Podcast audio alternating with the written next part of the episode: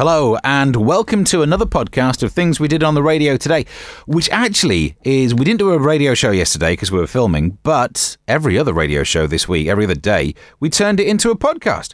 I don't think we've ever done that, have we? We probably have, but not for a while have we managed to turn all of them, and thereby adding to the massive amount of data on the internet, requiring storage in server farms and the energy cost and therefore the carbon footprint. That's right, we're making the planet worse for the sake of podcasts. Mm. Oh well, meanwhile, enjoy what we got up to on the radio earlier today.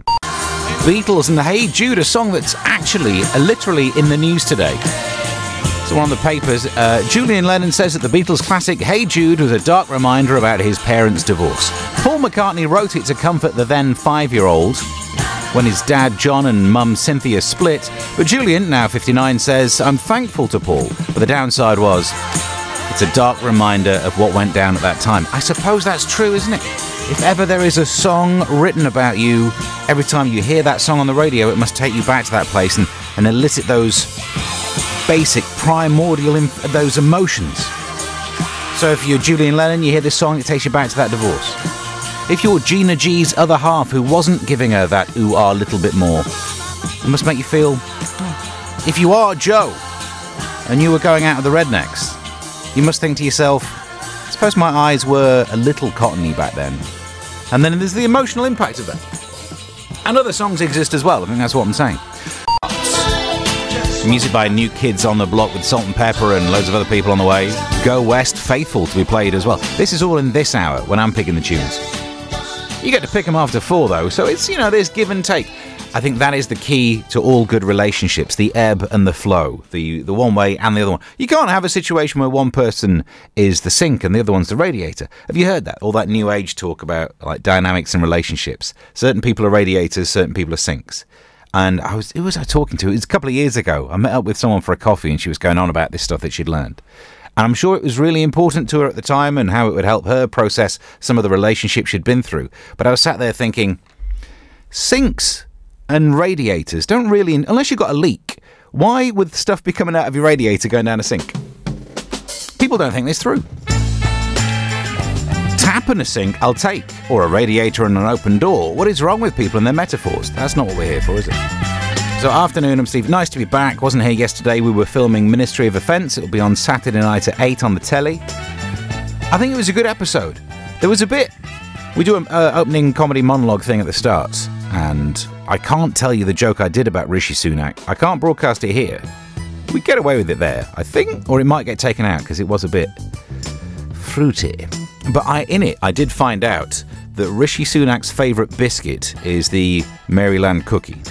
And then we did a joke that's really offensive. But what I like is, in the world of radio, we've spent ages trying to avoid the phone-in of what's your favourite biscuit. Rishi Sunak just does it. Just lives it. It's what happens when you're rich, isn't it? You get away with it. You're married to a billionaire. You don't have to worry about being hacked. But anyway, it turns out, yeah, Maryland cookie. I thought his favourite biscuit would have been the rich tea Sunak. That's not the joke we do on the show. You can guess why that got cut. Producers wouldn't let that one through for some reason. Strange. We can take this to the phones. Hello. Good afternoon, Steve. You right? I'm doing very well. Steve from Upney, how are you? Not too bad. You missed a good story yesterday. Yeah. Another jet life, not on the M25, a lorry jet life for toilet rolls. Did it? Yeah. Do you know what? It's such a shame that didn't shed its load straight after the oil, because it could have mopped it up. Yeah, the police said the road was blocked. Therefore, there. Yeah, well, I know the feeling, yeah. Does this mean that toilet roll might be rarer? Because you know when that ship got stuck in the Suez Canal? That's correct, yeah. And everything got more expensive. Is this going to make loo roll? Do we have to fight for toilet roll again like it's 2020?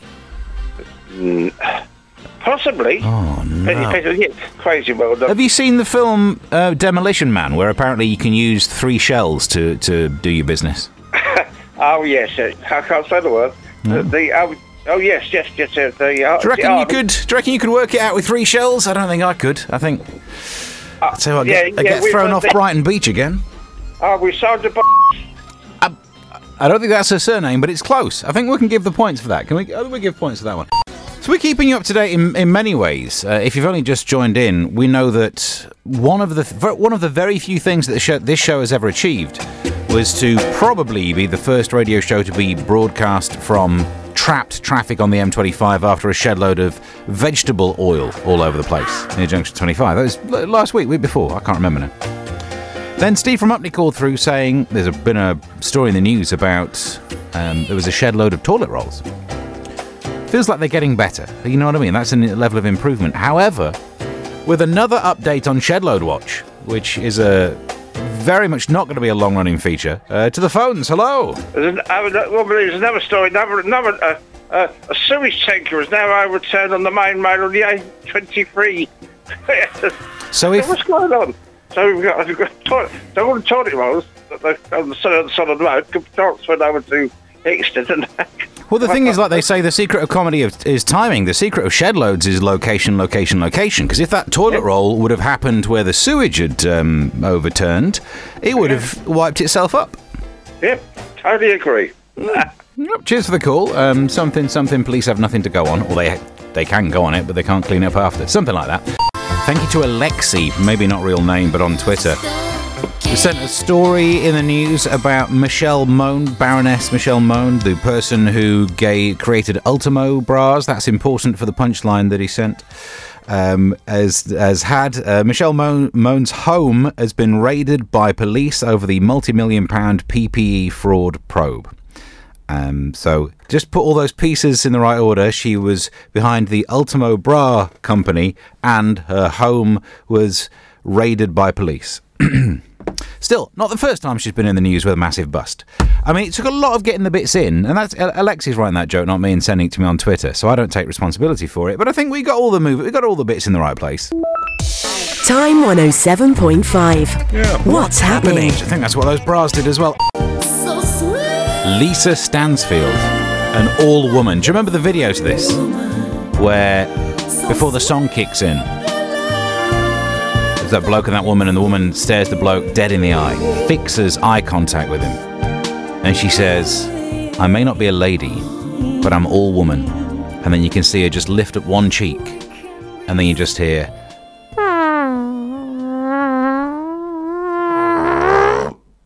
And then she turns around and walks out. Was that the video? Did I just... think I'm thinking of a different thing. The internet's a terrible place.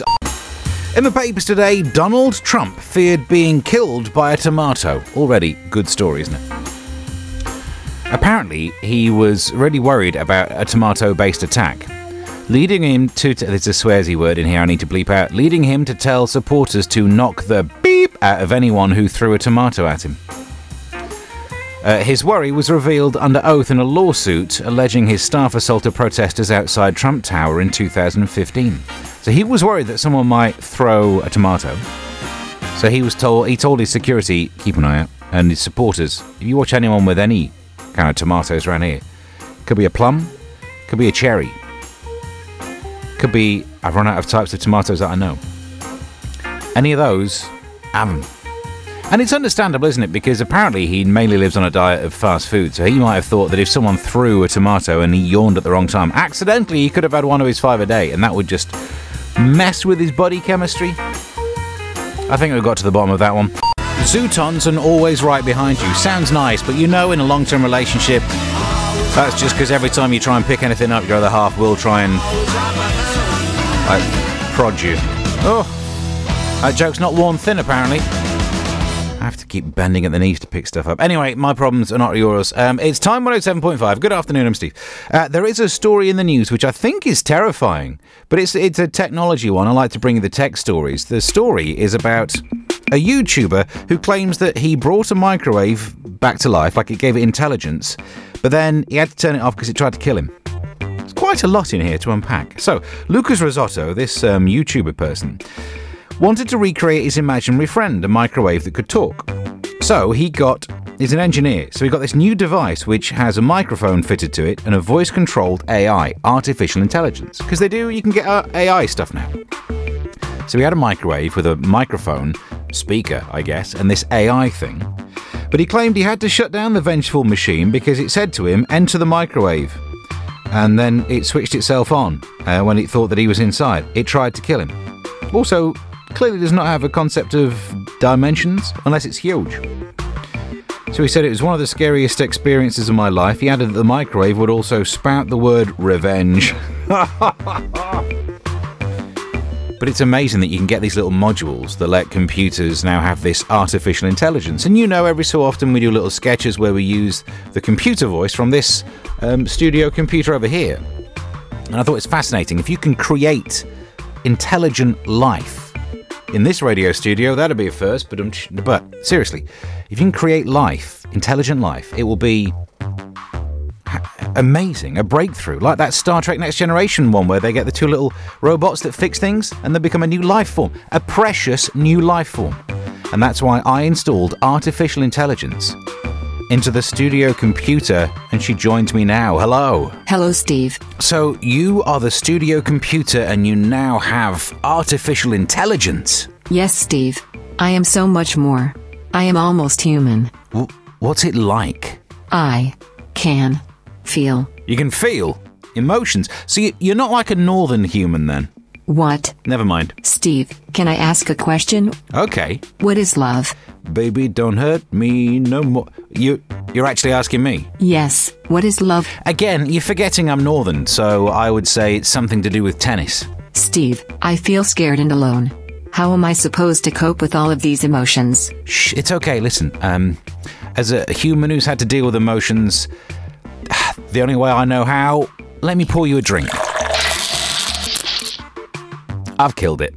Some breaking news in the Daily Mail app on my phone. They've gone with the headline, Boris Becker is served 2 years and 6 months in jail over £70,000 bankruptcy fraud.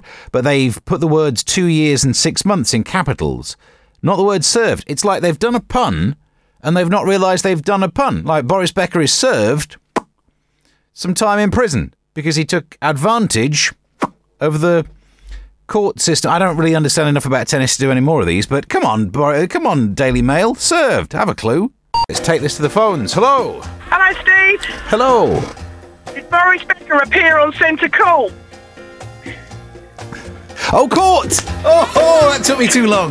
That took me way too long to get. The tumble was drifting across the road.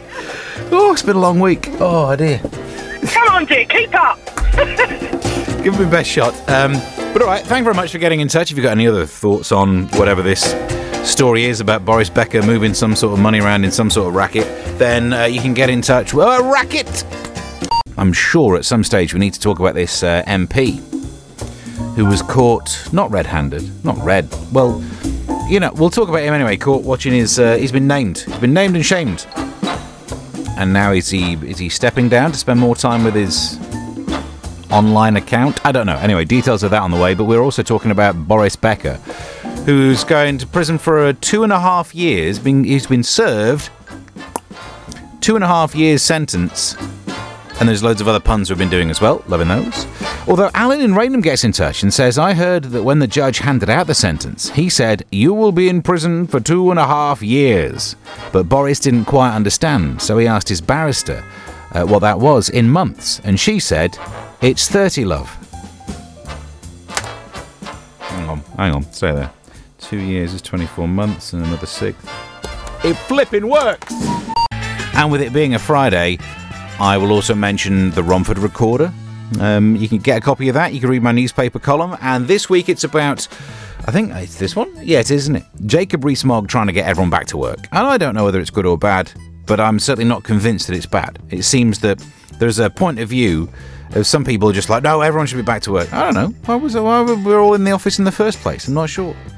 For ages, I thought it's bizarre that everyone seems so convinced without leaving it more time to be experimented with. Is it better to work from home?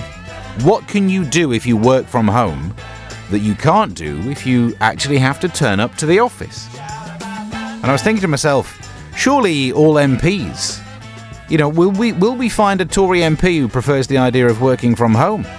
And then I heard this in the news. Conservative MP Neil Parrish is being investigated over allegations he watched porn while in the House of Commons. Now, I'm just doing the 2 and 2. You can work out the equals 4. Elvis Presley, I just can't help believing this time the girl is going to stay for more than just a day. I've disconnected a car battery. It's probably not what that song's about. Afternoon, I'm Steve. Thank you for your messages. Yet more still to come on the story of the Conservative MP who's been allegedly watching some more adult material whilst he's been at work. Nick H says, hi Steve, any chance you could play Chuck Berry My Dingaling and dedicate it to the... Well, I suppose we'll try and see if we can fit that in. Just been looking, because I get all the news coming through on my phone, all the different apps and all that. And which one is it? Here we are, if I scroll down there. Oh, it's the Mirror news app that says that the Tory MP caught watching adult material has had the whip removed. I thought it was only watching... Oh, no, I see. Playing that for Ted, who got in touch on email. Beck and Loser, the ramblings of a madman. It's like he's just listing anything he can see. I could sing a lot. I could do a version of that. Monitor, keyboard, lamp and mic, fader, pen, lacy pants and mouse. Just anything I can see in front of me. Just make a list. Easier than it looks, isn't it? What are you looking at me like that for? You've done it. You finished your podcast. Thank you very much for downloading it and listening to the ramblings and barely contained thoughts of a human on the radio. That was my other title for this as a podcast. Hopefully we'll do some more next week. Get subscribed to wherever you find it. You can watch Ministry of Offence, which is out 8 p.m, GB News, on Saturdays, a little comedy panel show we're working on, and I think this week's was flipping good. Hopefully it comes out all right in the edit. Have a look at that. As I mentioned in the podcast, there are newspaper columns. There's loads of rubbish I'm throwing out there. You catch some of it, and hopefully you enjoy it. And until next time... Bye.